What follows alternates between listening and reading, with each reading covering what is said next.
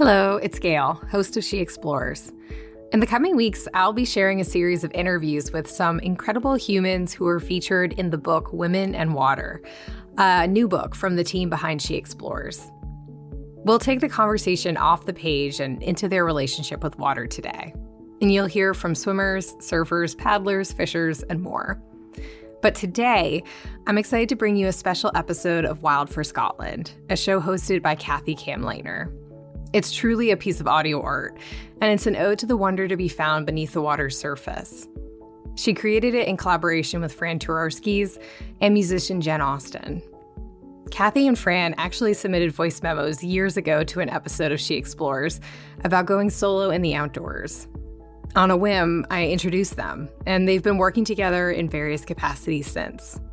To me, it really speaks to the power of the outdoors to connect us. What I'm about to share is inspired by Kathy's time on a snorkeling residency on the Argyll coast in Scotland. A snorkeling residency sounds like an absolute dream, and Kathy's experience resulted in beautiful, poetic reflections, and the episode is aptly titled Creature of the Sea. Kathy's audio poem within, titled Hope, was also commended by the Climate Creatives Challenge. If you enjoy this listen, I know you'll love Wild for Scotland. It's a show that's known for its immersive storytelling, and while this episode is no exception, it's particularly artful in its execution. Kathy wanted me to let you know that Wild for Scotland is a welcome escape for anyone, whether they've been to Scotland, plan to travel there one day, or are just looking for a relaxing armchair adventure. But enough for me. Sit back and savor this special underwater episode. Before we get started, you may want to go grab your headphones, as that's the best way to experience today's episode.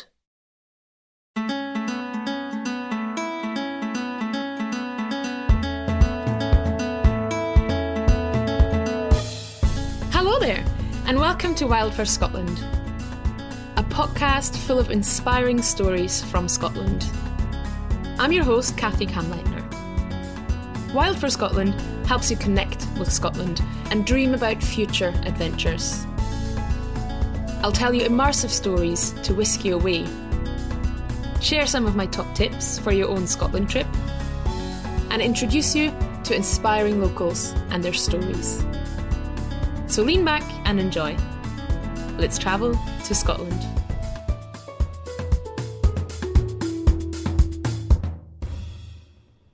The time has come for the final story episode of this season, and as I mentioned last week, we're doing things a little differently today. I'm taking you on a journey underwater to explore the fascinating world of the Argyll Hope Spot. Back in July, I joined 10 other artists for two weekends on the west coast of Scotland for a snorkeling artist residency hosted by the Argyll Hope Spot.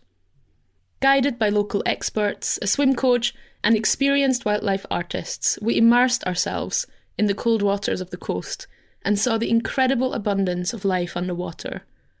We actually drew underwater, but also worked on sketches and notes in a local village hall, co creating in an inspiring bubble of creativity. If you've never heard about Hope Spots before, they are an initiative by Mission Blue, a marine conservation charity led by pioneering oceanographer Dr. Sylvia Earle. The Argyll Hope Spot is the first of its kind in mainland Britain. It's made up of several existing marine protected areas and special areas for conservation, and highlights the significance of this intricate coastline with sea lochs, peninsulas, deep water sounds, narrows, and islands. Each hope spot is chosen for its unique biodiversity. They are areas that, if protected accordingly, can restore hope in the marine ecosystem of our planet. There are well over 100 hope spots in the world, including such well known places as the Galapagos Islands and the Great Barrier Reef. You see, the Argyll coast is in good company. Inspired by my time at the Snorkeling Artist Residency, I spent the last few months working on stories to share with you today. But instead of one long immersive story, like you're used to, you'll hear a series of poems and stories reflecting on my time underwater at the Argyll Hope Spot. The music you'll hear throughout this episode was created by Jen Austin, a musician and artist from Orkney who was also part of the residency. I actually started writing while she was working on music inspired by our swims.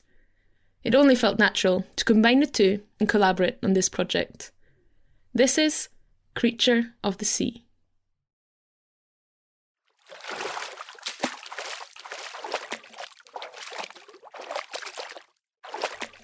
I wade into the water, carefully cutting a path through the egg wrack floating on the surface.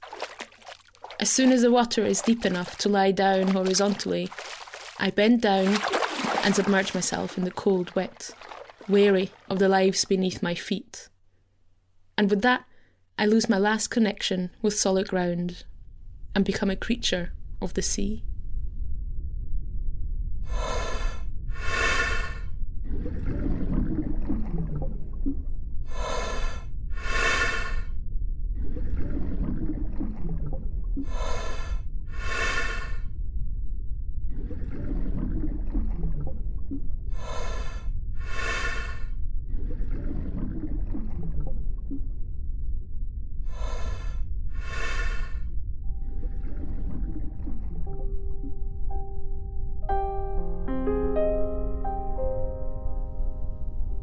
I'm a guest in this world I don't belong to, surrounded by a substance I can't breathe.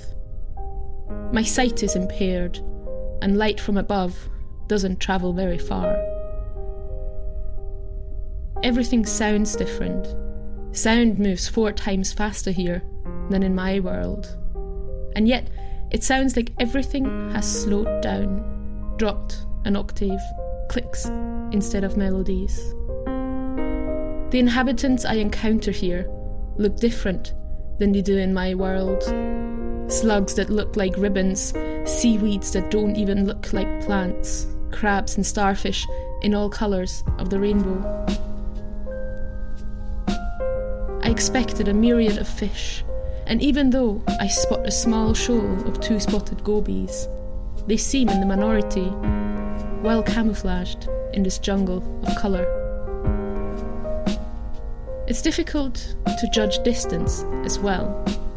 Everything seems so close until you reach out your arm and realize you can't touch it.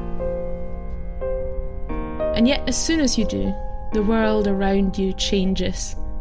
Serpulid worms withdraw their feathery fans, scallop shells seal their lips shut, crabs scurry off into the thick undergrowth of the kelp. I'm only a visitor here, barely tolerated, an intruder at best. Being here, though, makes me realise how little I know, how little I fathom about life in this world. And yet I can see the magic of it, what makes this place so special and worth our attention. Everything above is linked to everything below. I may only be a guest in this world, but after all, I think I do belong.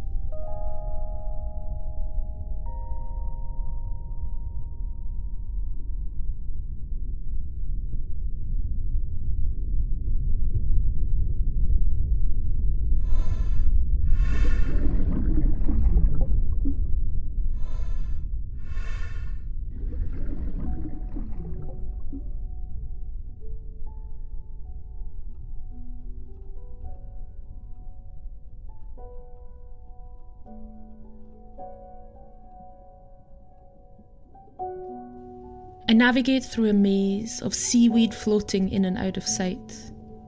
From the outside, it looked messy, heaped up in chaotic piles.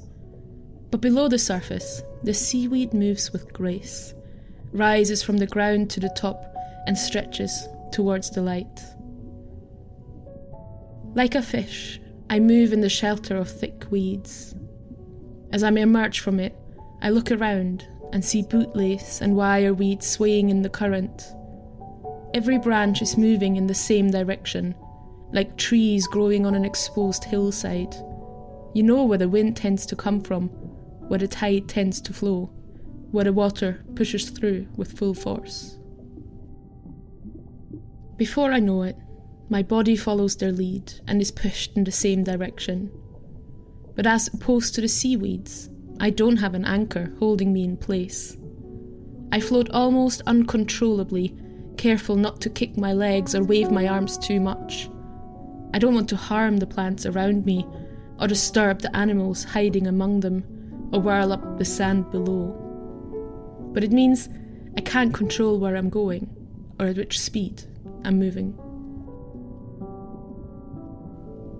I can see further now that I've moved away from the shore, but I can't say that I can see far.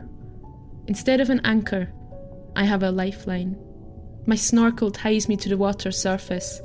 It's what enables me to be a part of this world for a while, but it also keeps me at distance and limits my movement. I can't look around as I would above ground. I can only see what's immediately in front of me a narrow tunnel of perception, leaving out most of what's around me. I'm in the rapids, exposed to the current in this narrow bit of sea, where water pushes from one sea loch into another. The fast moving water carries oxygen and millions of tiny microorganisms, supporting a bonanza of life forms. They all withstand the push and pull of the tides over and over again as it moves through the narrows. They're anchored down in place while I float past them, catching only a fleeting glimpse before something else in the distance catches my eye. I don't dwell for long, can't dwell for long, as the water takes me on its way. Too powerful to resist, I give up control and surrender to the current. Sponges and sea squirts form colonies on the shells of oysters and scallops, reef like structures that are teeming with life. In amongst them are black, brittle stars, their long arms entwined with rocks and seaweeds and one another. There are starfish, some smaller than the palm of my hand, others bigger than my face. They range in colours from pale pink to deep blue. Anemones grow on the rocks and the leaves of seaweeds. Snakelock anemones are the most common here. They are green and have purple tips swaying in the sea. Tucked away behind the cushion of velvet horn seaweed, I spot a white plumose anemone, a cylindrical column like a tree trunk, topped by a series of feathery tentacles branching out from the core, a frilled bird's nest under the sea. But mostly, I see seaweeds. There are 450 species in the UK alone, and it feels like they all grow in this spot. There's wireweed and sugar kelp, velvet horn and mermaid's tresses, mossy feather weeds in swaying bundles, and pink fluffy tetrasporophytes fill the gaps like bouncy patches of moss on the forest floor. I spot something white beside me, but before I know it, I floated past. Intrigued, I try to take back control, pull in my knees, and splash my arms to turn around.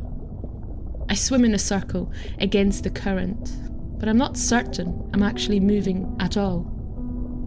The water pushes relentlessly against me. After a few strokes, I pull in my knees again to spin around and pull my arms along my side.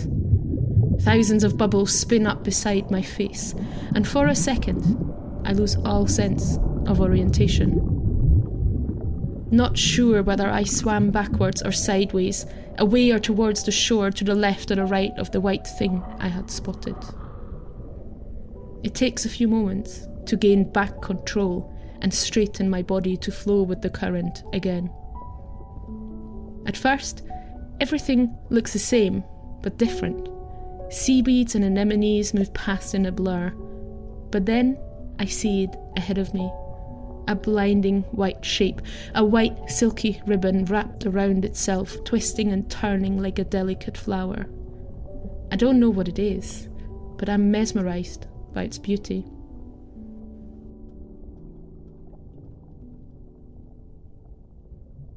Before I know it, the current drags me on down the narrows, I surrender once again, holding on to my lifeline and pretending for a little while longer to be a creature of the sea.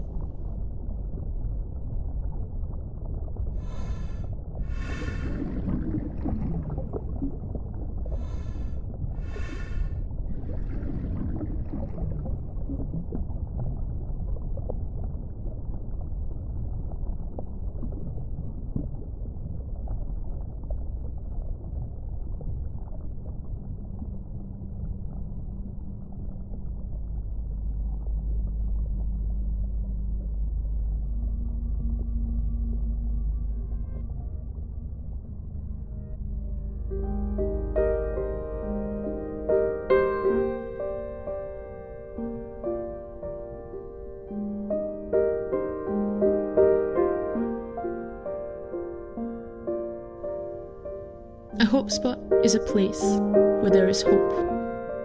Not just optimism.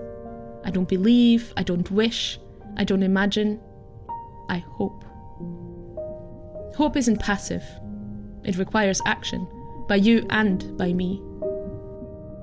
We must all take action if we want to have hope. And if we do take action, there's hope for this place. I hope that I'm not the only one who sees this, figuratively and literally. I hope that others get to experience this place, but that experiencing it with their own senses is not a prerequisite for their care, their attention, their action. I hope that the images I made in my mind will never fade. I draw and I photograph and I write to avoid it. Hope that making the right choices becomes easier for all, not just the fortunate few. I hope that each and every one of us feels ownership, no stewardship, a sense of belonging. We as a part of the microcosm of life in this place, the place belonging to us, relying on us, needing us our hope, and our action. I hope that you hear about this spot, see it, experience it, immerse yourself in the shallows and the depths. Forge a relationship with the creatures above and below. They are our hope, and we are theirs.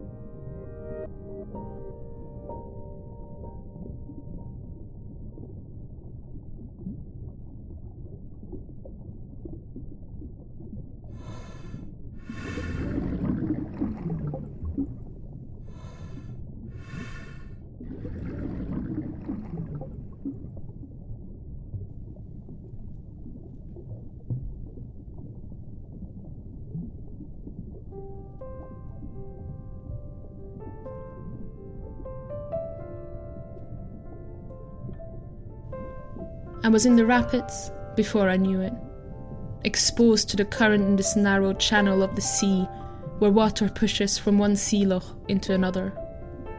Fast moving water and a bonanza of life.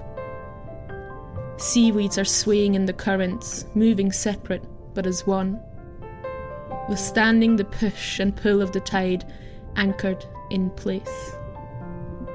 You can see where the tide tends to flow, where the water pushes through. I float past them, unable to stay in one place myself. I don't have an anchor. I catch a fleeting glimpse of life before the current carries me on to the next microcosm of beings a rock in the sea, a scallop on the ground, a floating island in the Narrows.